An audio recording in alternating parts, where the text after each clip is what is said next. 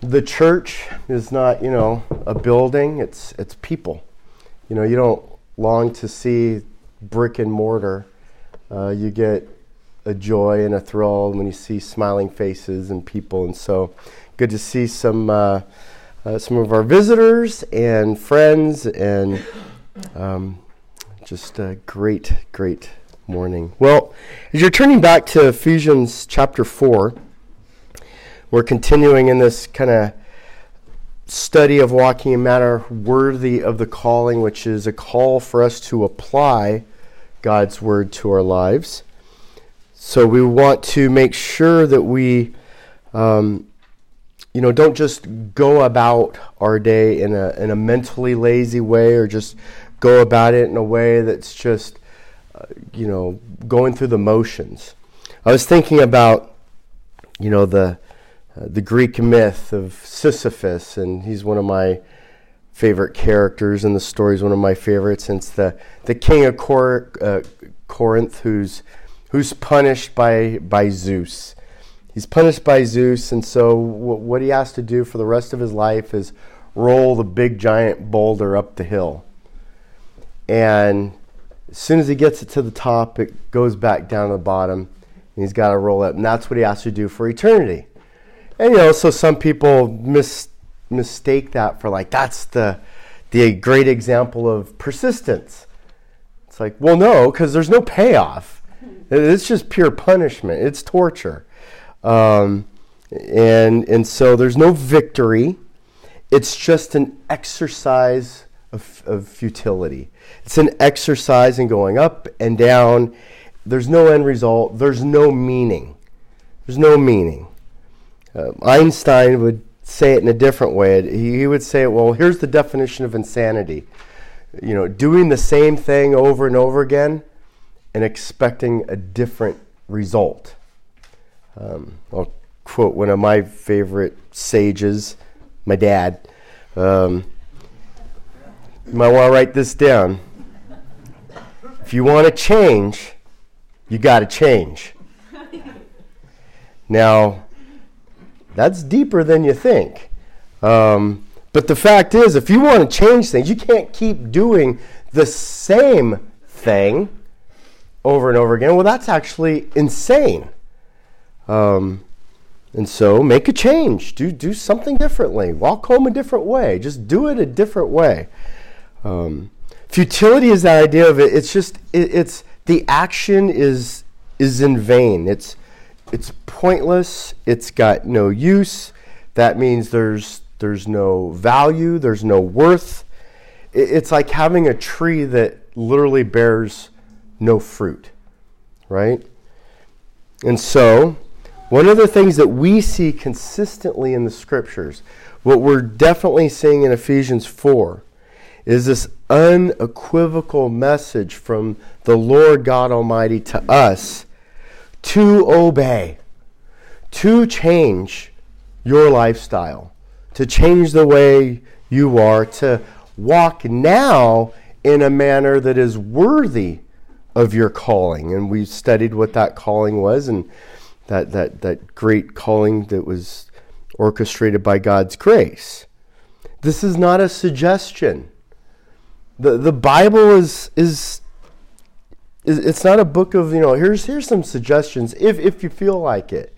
No, these are commands. These are exhortations. You know, when parents tell their children things, right?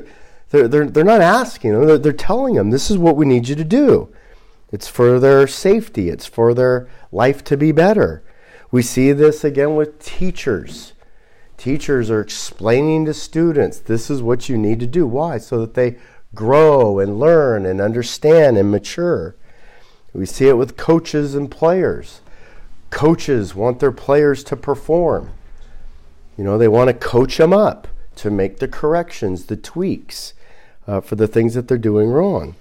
It's no different from the Lord God Almighty. He looks down at mankind and says, listen, you are called to a higher standard. Because Jesus died for you, that doesn't mean you just take that for granted and you just say, well, Jesus is, you know, the Son of God, and he's so powerful, and his, you know, the effect of his blood pays the price for all our sin. This is awesome. I can go and sin even more because he'll cover it even more. In fact, Romans says, no, may it never be. That's not what we're called to. We're actually called to not just a high standard, but the highest standard, to be holy like he is holy, to walk like Jesus walks. Instead, what do we see quite often? Well, we see excuses. We see excuses to live in the flesh. Well, yeah, but what about this? Why do I have to do it that way? You know, does God really say this?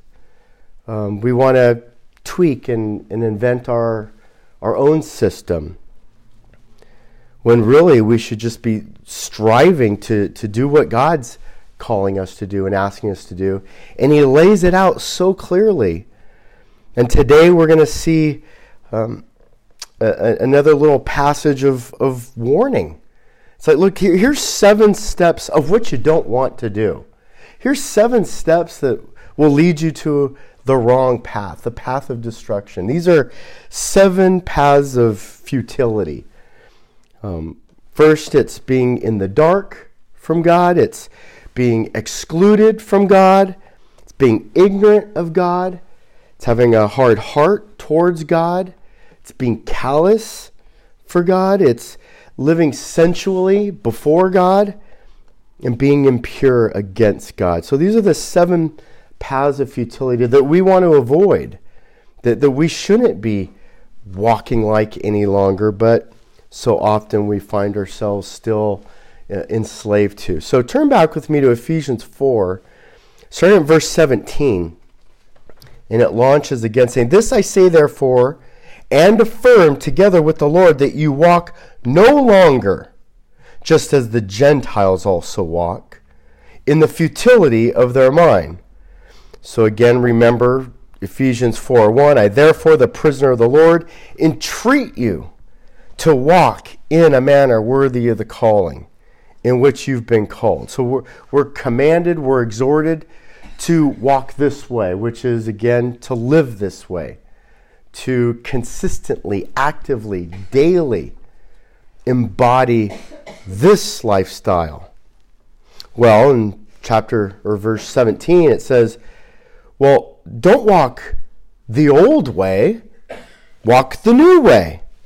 So in Ephesians 4, we've been seeing like some of the new ways that we walk. We see that we walk with humility and gentleness and patience, showing forbearance, being diligent, right, and unified. That's Ephesians 4:3. We are reminded that we're of one body, one spirit, one hope, one calling, one Lord, one faith, one baptism. Ephesians 4:5. We're even given spiritual gifts.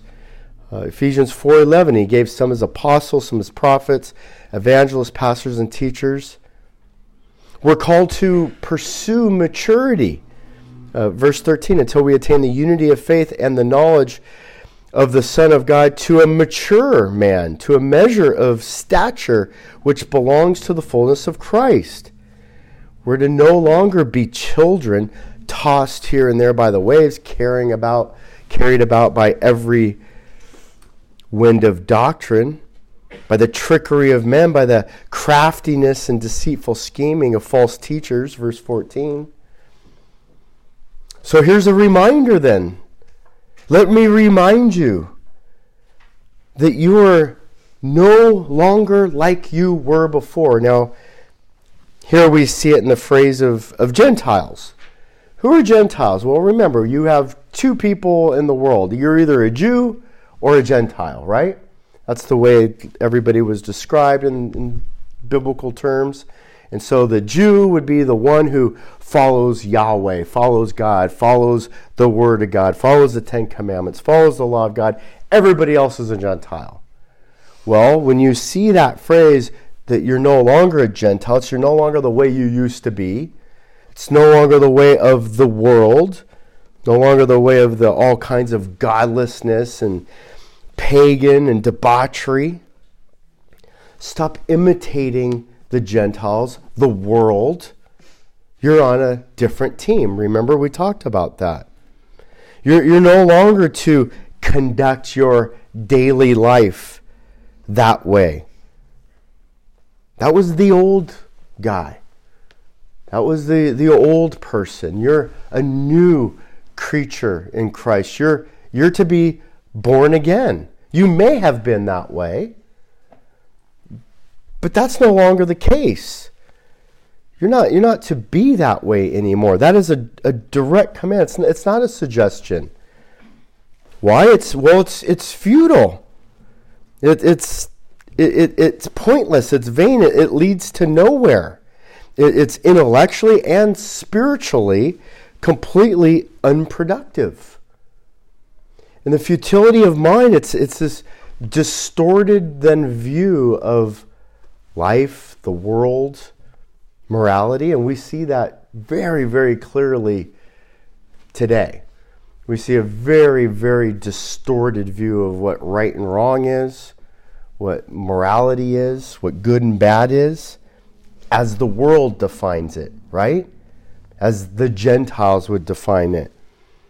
And so the launching point here in verse 17 is, don't walk that way. You used to be that way. Stop being that way. That way is futile. So the first step or the first futile direction and path is in the darkness. We're called not to be in the darkness of understanding. What's darkness? Darkness is, the absence of light. It's blank. It's you can't see. So the lights are off. You would be walking around, bumping into the walls. You don't have any intellectual understanding. You're in the dark. Well, the Bible says you're not supposed to be in the dark. You used to be in the dark as a Gentile. Now you're in the light. You have understanding.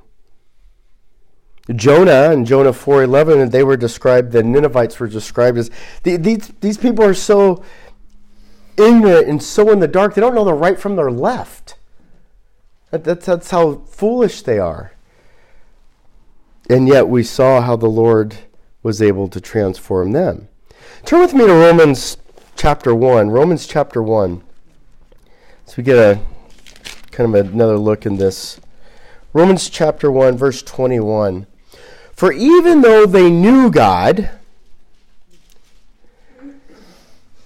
they did not honor him as God or give thanks. And they became futile in their speculations. So as people contemplate, how did we get here? Who are we? Where are we going? What's our purpose? These are the speculations of our time, right?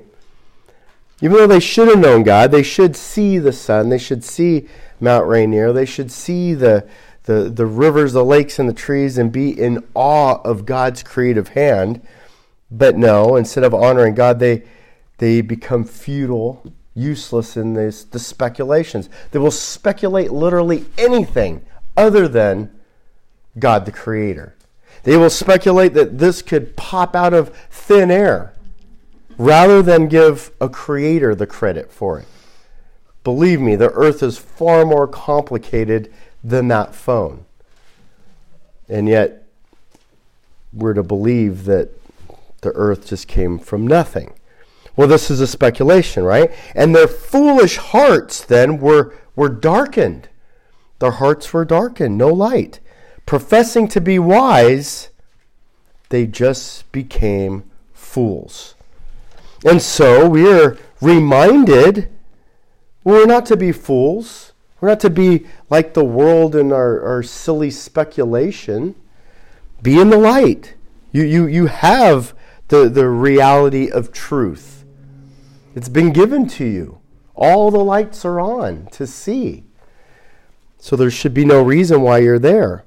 And this is an encouragement. Even though we're lost in sin, we don't have to stay there. We don't have to stay like the Ninevites, not knowing our right from our left. No, we've been given by grace the knowledge and the awareness.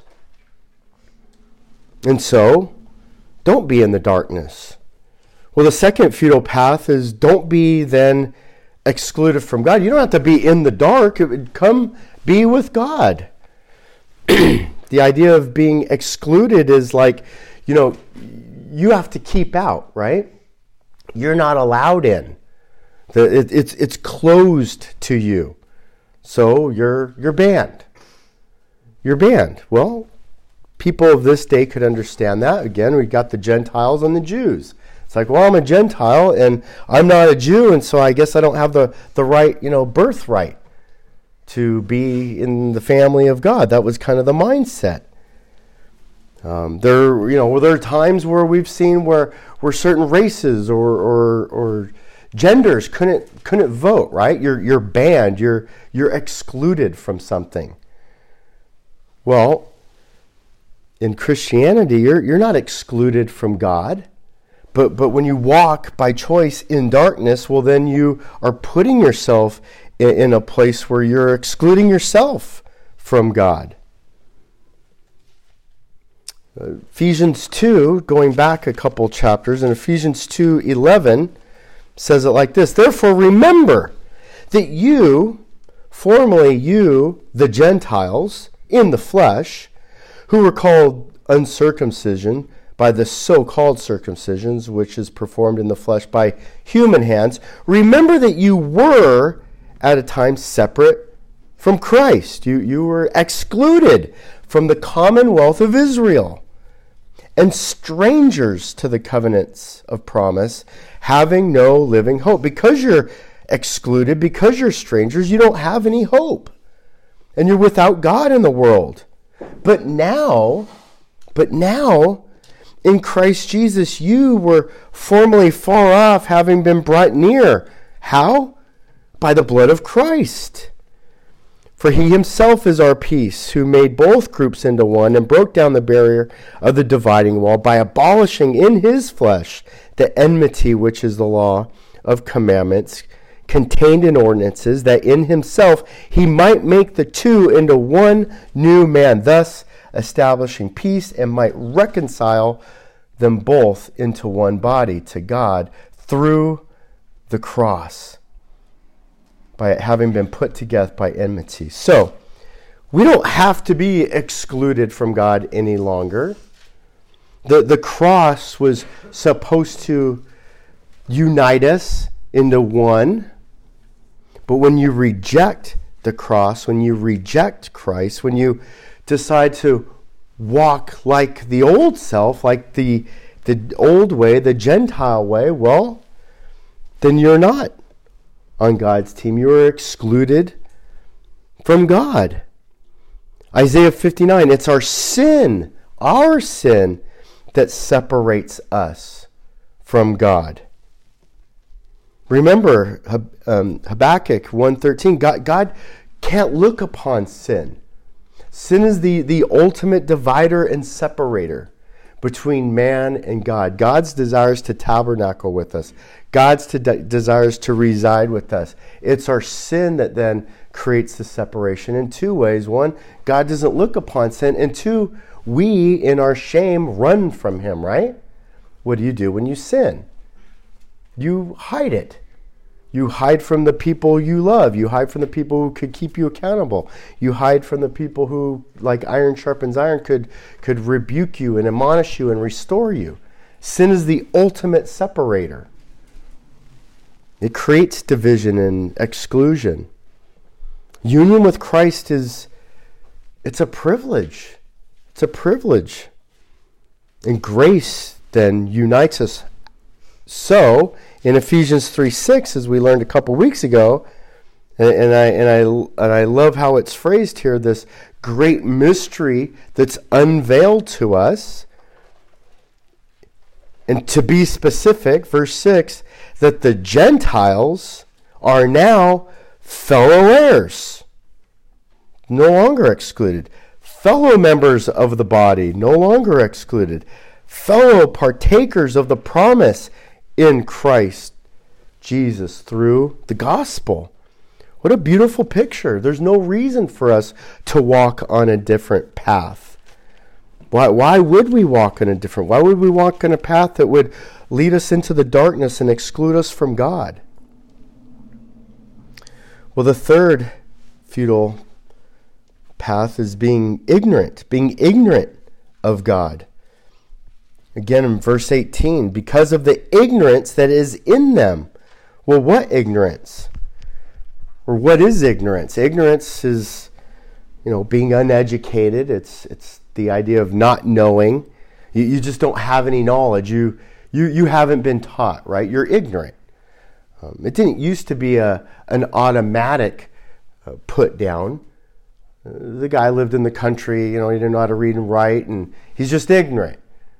It's just kind of the way it is. Now it's by choice, isn't it? There's no reason why people don't know how to read and write. There's no reason why people would be uneducated, without knowledge, and untaught. 1 Corinthians 2:8 says that they lack the wisdom, which is why they killed Christ. Because without knowledge, here comes Jesus. Well, you haven't studied the scriptures. You haven't, been following the scriptures. And so when Christ Jesus comes and he performs miracles and he's fulfilling, prophecy left and right, they don't even know what's going on. He's just some guy walking down the road riding a donkey. No clue. They're ignorant. Well, the bad thing about ignorance is Hebrews 5:2 says is ignorance then misguides you. It will put you on the wrong path. You will be going in the wrong direction. And again, unfortunately, as Hebrews 9:7 says, look, even your sin in ignorance, you're still accountable. You're still accountable. Remember the unknown sin that we made sacrifice for in the Old Testament? You're accountable for everything. Ignorance is no, exception to the law. The officer pulls you over. Well, officer, I didn't see the sign. I didn't know. Ignorance isn't an exception. It's not an excuse. And so in ignorance, the Gentiles then are walking down their path. The unbelievers are walking down their path. And it leads to a lack of understanding. Right? This darkness, this exclusion, it leads to ignorance. It leads to a lack of basic understanding. And you think, well, no, the world is smarter than the church.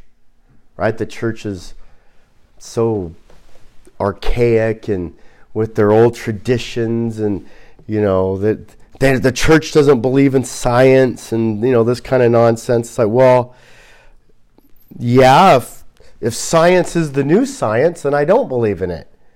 If the new science, which doesn't understand the difference between a male and a female, basic biology, or the new science that doesn't understand what reproduction is, they don't understand what a beating heart is of life, doesn't understand just kind of some basic things that we've known forever. Well, then no, that's not the kind of science that I believe in. Well, that's then considered ignorant. Well, no, they're the ignorant ones. They're the ones who don't understand that there's a God who created things and set these things in motion, that there's order in his creation. All the great scientists of the past began with that starting point, and it helped them to find their discoveries. It helped them to be able to say, look, we know that there are fixed things. Everything is not just subjective and changing. And no, there are some fixed things. And once you have those fixed things, then they can be replicated and we can advance. It's a beautiful thing. Really should be something that we pursue and study and learn more and more about, but it's become more of a religion because people have allowed themselves to be caught up in a lack of knowledge, not in real knowledge. And so it starts with science, and then it goes, well, what about morality? Well, I don't know. Morality is subjective too. So, you know, if I get mad, then I can justify looting. I can justify, burning the place, burning it down. I can justify violence. I can justify, well, I guess anything. Which makes you wonder, hey, if you were 8 years old and you were, beaten as a child, do you get like a little get out of jail free card? To know you could just walk around town and do whatever you want because you had a rough childhood? I mean, that would be absurd, but that's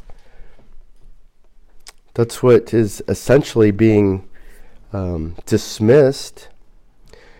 We see the ideas then of in Acts 3. Let's look at Acts 3 real quick. In Acts 3, we see the brethren. This is the new Christians. Christianity is just kind of taking flight, and Acts 3:17 begins this way. And now, brethren, I know that you acted in ignorance, just as your rulers did also. So the sad thing is when your rulers are ignorant, when your teachers are ignorant, when your scientists are ignorant, when the leadership of the world is ignorant, well, guess what? You're probably going to be ignorant too. And now, brethren, I know that you acted in ignorance, just as your rulers did also. But the things which God announced beforehand by the mouth of all the prophets, remember, God had laid out to the prophets and in the scriptures that Christ was going to come and that Christ was going to suffer. I mean, read Psalm 22. That is, Christ should suffer. He has thus fulfilled. Repent, therefore, and return that your sins may be wiped away, in order that the times of refreshing may come from the presence of the Lord, and that he may send Jesus, the Christ appointed to you, whom heaven must receive until the period of restoration, all things about which God spoke by the mouth of his holy prophets from ancient time. Moses said, the Lord God shall raise up for you a prophet like me from your brethren. To him you shall give heed in everything he says you do. See, God had tried to enlighten mankind and people and bring people out of the dark and give them his word and give them prophets so that they would not be excluded from the kingdom of heaven. Remember, if we really study the scriptures, we'll see that it wasn't only Jews that were saved throughout the history of mankind. We see a whole nation of Ninevites that are saved. We see, people like Rahab that are saved. And so there's non-Jews that are being saved, but as people are walking through time and allowing themselves to remain in darkness, we see here just, well, this is why, that they were in darkness because they allowed themselves to be ignorant. It's no different than us. We've got the Word of God right here. It's printed in all kinds of versions. It's got big giant print if you've got bad eyes. There's no reason for you to be ignorant of the scriptures. God doesn't want you to be ignorant. God wants you to be with full knowledge. It's futile to be ignorant. It's dangerous to be ignorant. It allows then, back to Ephesians, it allows you to be immature as a child in, Ephesians 4:14. It allows you to be carried away by every kind of wind of doctrine. It allows you to be tricked by men. It allows you to fall to deceitful scheming. So don't be ignorant. Well, the fourth lesson that we see here, the path to fertility, is having a hard heart. Having a hard heart. Well, what is that? Because of the hardness of heart. Again, the hard heart is it's supposed to be kind of the lifeblood of who you are, right? And so the example here is, well, you are hard. You're unfeeling. You have this cold attitude, unsympathetic, not caring to what? To the things of God. So instead of no longer walking like a Gentile, you're actually hardening your heart towards God. It's a response against God. Turn with me to Mark 3. We see kind of what that looks like. And with the Pharisees, again, these are people who are supposed to know better. They're people who are supposed to not be ignorant, but understand the word. In Mark 3:1, we see this. And he entered again into the synagogue, that is Jesus. Jesus entered again into the synagogue, and a man was there with a withered hand. And they were watching him to see if he would heal him on the Sabbath, and in order that they might accuse him. And he said to the man with the withered hand, "Rise and come forward." And he said to them, "Is it lawful on the Sabbath to do good or to do harm, to save life or to kill?" But they kept silent. And after looking around at them with anger, grieved at their hardness of heart, he said to the man, "Stretch out your hand," and stretch it out. And his hand was restored. And the Pharisees went out immediately and began taking counsel with the Herodians against him as to how they might destroy him. Hardness of heart. What does it do? Again, it blinds you to where you can't even see. Here's Jesus healing people. And the Pharisees have allowed their heart to become so hard, they can't see the miracle, they can't see the good, and the response is to kill Jesus. See, the heart is, it's no longer beating. It's like a rock in there. The heart's supposed to be pumping the blood, supposed to be giving you life, giving you energy, giving you excitement. But instead, they've allowed it to just make themselves dull of hearing. For emphasis, verse 19 in Ephesians 4, and our fifth example of the futile path is a calloused person. Not only is your heart hard, but now you've become calloused. It's insensitive. We kind of see a doubling down here. First, it's a hard heart and a calloused person. It's repeated for emphasis and to kind of point out a different perspective. Well, what's a callous? My calluses aren't as good as they used to be. When I used to play baseball, I was proud of my calluses. I didn't need wimpy batting gloves. You know, well, girls need batting gloves. No offense, girls, but it's like I have man hands. I could look at my hands, and I had calluses on all. You know, my hands kind of look like a little bear's, you know, little bear cub. And my favorite one was the callus that just kind of ran all the way down that way. It's like that was different. You know, because the way I held my bat was with my finger up like that. Well, I was proud of that because that was a repetition over time of swing after swing after swing. Well, what would happen is then it would develop another layer of skin after you'd get them all blistered up first. But then it would harden and it would get thick.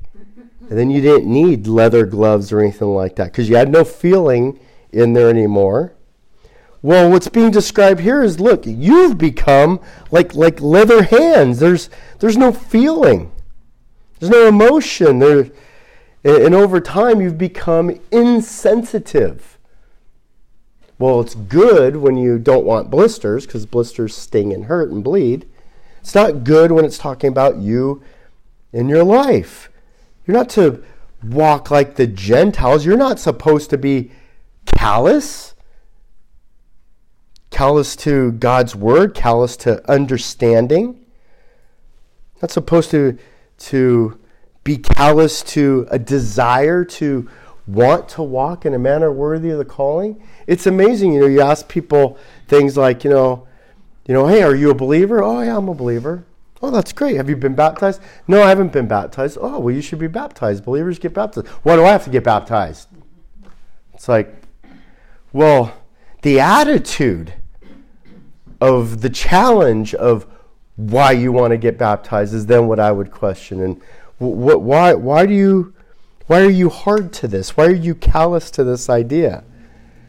You should be soft to it. You should have a desire to, well, what's that?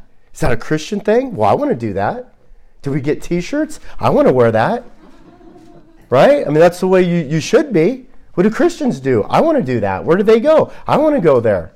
What don't they do? I don't want to do that. You should have this great desire rather than the opposite of just being still hard and creating like this barrier between you and God. That will lead to destruction. Well, the sixth futile path is sensuality. Sensuality. Well, we should probably skip that because that's not an issue today. Sensuality is one of the leading paths of destruction today. Now, here's the thing. Sensuality is like that public display of lewdness, where you flaunt it around, you do it, sexual promiscuity, loose morals. And we tend to think, oh, today it's so bad, it's so horrible, it's everything sexualized, yes, yes, and yes. But nothing new is under the sun. There is nobody who is more sensual than the Greeks and the Romans. And it's an amazing thing when you study and see that this turning over of a society, when they turn over to sensuality, instead of being concerned about farming, right, and fishing and getting your work done and making sure you're providing and taking care of your family, what does their focus become?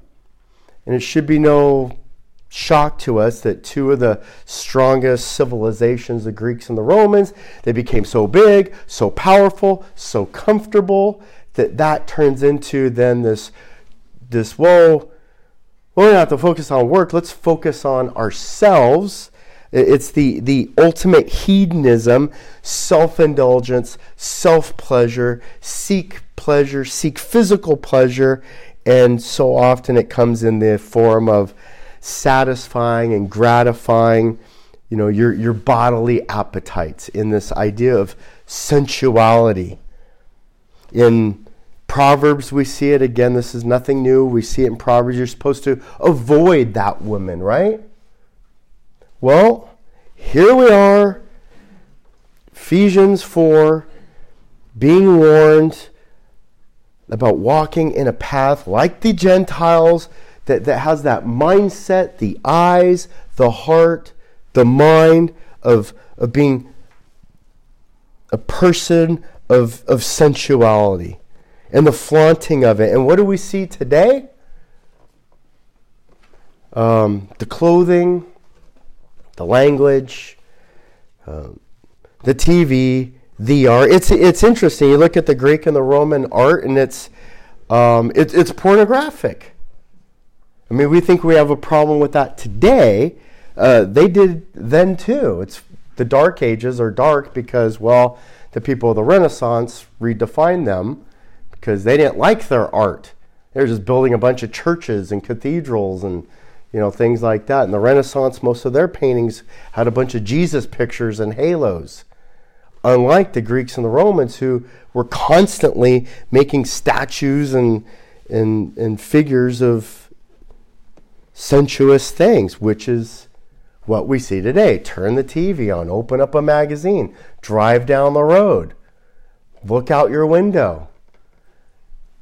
In 1 Timothy, we're given the instructions for women in leadership and to be modest. And that's something that we have to preach and talk about all the time today, especially to our young ladies, because the definition of modesty and the level of that is so low that, to suggest that you wear clothing is like, well, that's ridiculous. I mean, nowadays, it's...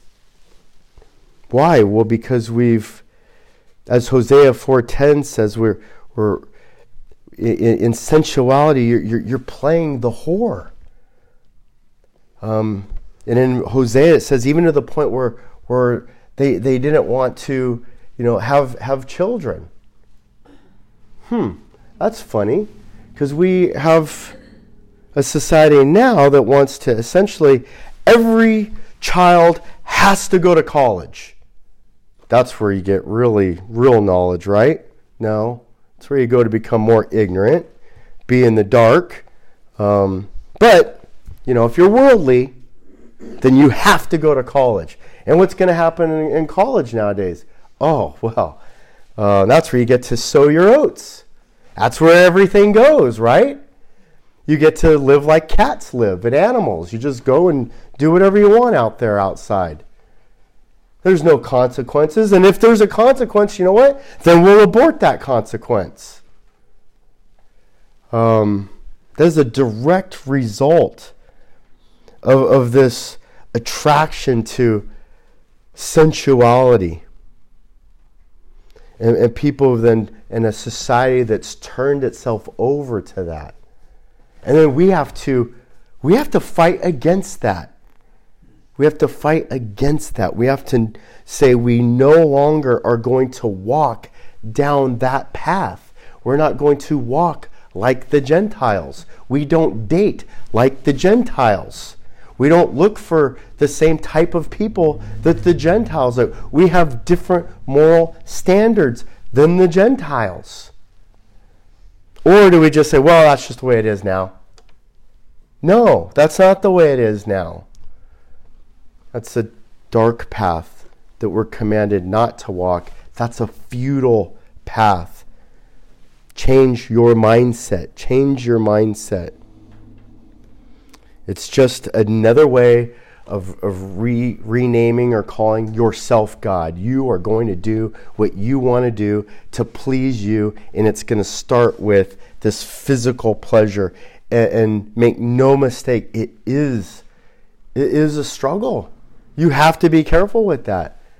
It's not a game. It's not a game. Well, finally, we see here in chapter 9, and it extends from sensuality, but it also to number 7, impurity. Impurity against God. And this thing covers really everything. Not just sensuality, but everything that's impure, everything that's unclean. It has that idea in the Old Testament that these are the clean things, these are the dirty things. The things of the Lord, the things of the law are clean. All else is dirty, debased, it's contaminated, it's polluted. I mean, if we were going to have a potluck and, you know, we had like things labeled, so, well, here's the dirty meat. Would you take it? Is that the meat you wanted? No. This is the impure juice. She's got a little bit of rat poison in it. Just a little bit. I think you're going to make it. Maybe. Maybe not. I don't know. Well, that's what we're doing.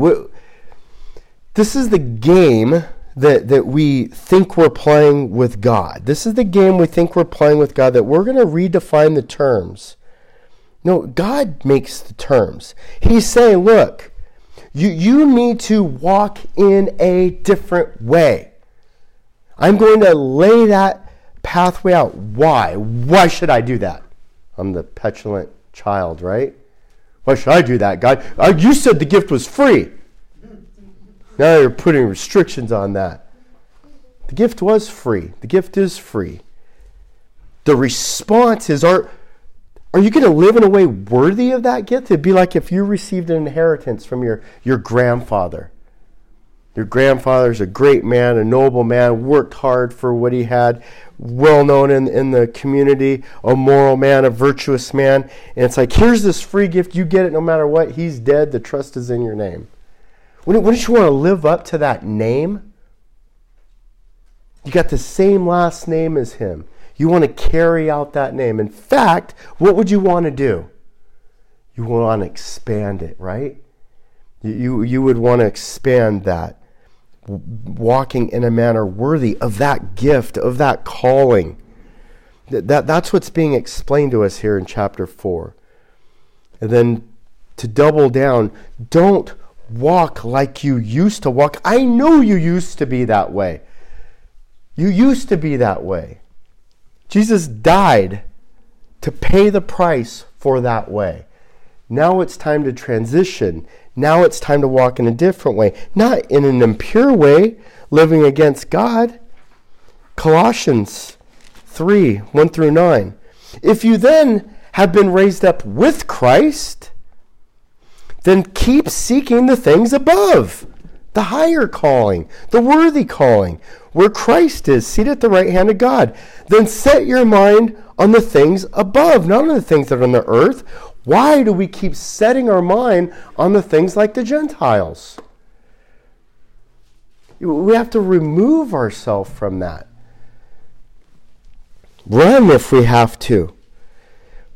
For you have died, and your life is hidden with Christ in God. When Christ, who is our life, I remember when they came out with these shirts, baseball is life. Oh man, I wanted that shirt so bad. Because you know why? Baseball was my life. Baseball was my life. It was my God. If you had asked me then, the whole sell your soul to the devil thing, I would not have been able to sign fast enough. Fast forward and to think the things I would have given up for that is, I can't even fathom that. But now, Christ is your life. Have you exchanged other things? Have other things gotten in the way and blinded you? Stupid things like baseball or a car or a house or whatever. Christ is our life is revealed. Then you also will be revealed with him in glory. Therefore, since Christ is your life, consider the members of your earthly body as dead. To what? Well, to immorality. You're supposed to be dead to the dirty things. You're supposed to be dead to the impure things. Dead to the passion and evil desire and greed, which amounts to idolatry. For it is on account of these things that the wrath of God will come. Do you hear that? The wrath of God will come. In Ephesians 4:19, it says that not to practice every kind of impurity with greediness. Not only practice, but with greediness.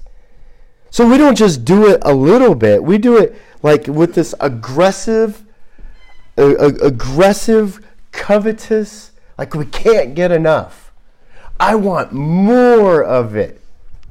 Think about that for a second. Here's this impure, dirty, unclean, sinful, sensuous thing. And what do you want? More. Is that not what we see on a day-to-day basis? We're called here not to live that way. Verse 7, and in them you also once walked. And when you were living in them, but now you also put them all aside. Put that junk aside. Well, yeah, not just immorality, impurity, passion, evil desires, and greed, but also anger, wrath, malice, slander, abusive speech. Don't lie to one another. You laid aside the old self with its evil practices. Why? We have been born again. We walk in a manner worthy of the calling. We put on the new self, verse 10. What's the new self? Verse 12. And so, as those who have been chosen by God, holy and beloved, put on a heart of compassion. Put on kindness. Put on humility. Put on gentleness. Put on patience. Bear with one another. Forgive one another. Not suggestions. These are not suggestions. You fight to put off the old ways and to put on the new. Because it will be a fight. Some things are easier than others. Some things are a daily battle and might be a daily battle for the rest of your life. You know what you do? You keep fighting. And you have a higher calling, not giving into it, but having a higher calling and if daily repenting of that. Our ultimate goal is to be like Christ, who's perfect, who's pure, and who's godly. That's our goal. That's our goal. Not to walk in this path of futility, but to walk in the newness of life. Let me pray. Lord, thank you for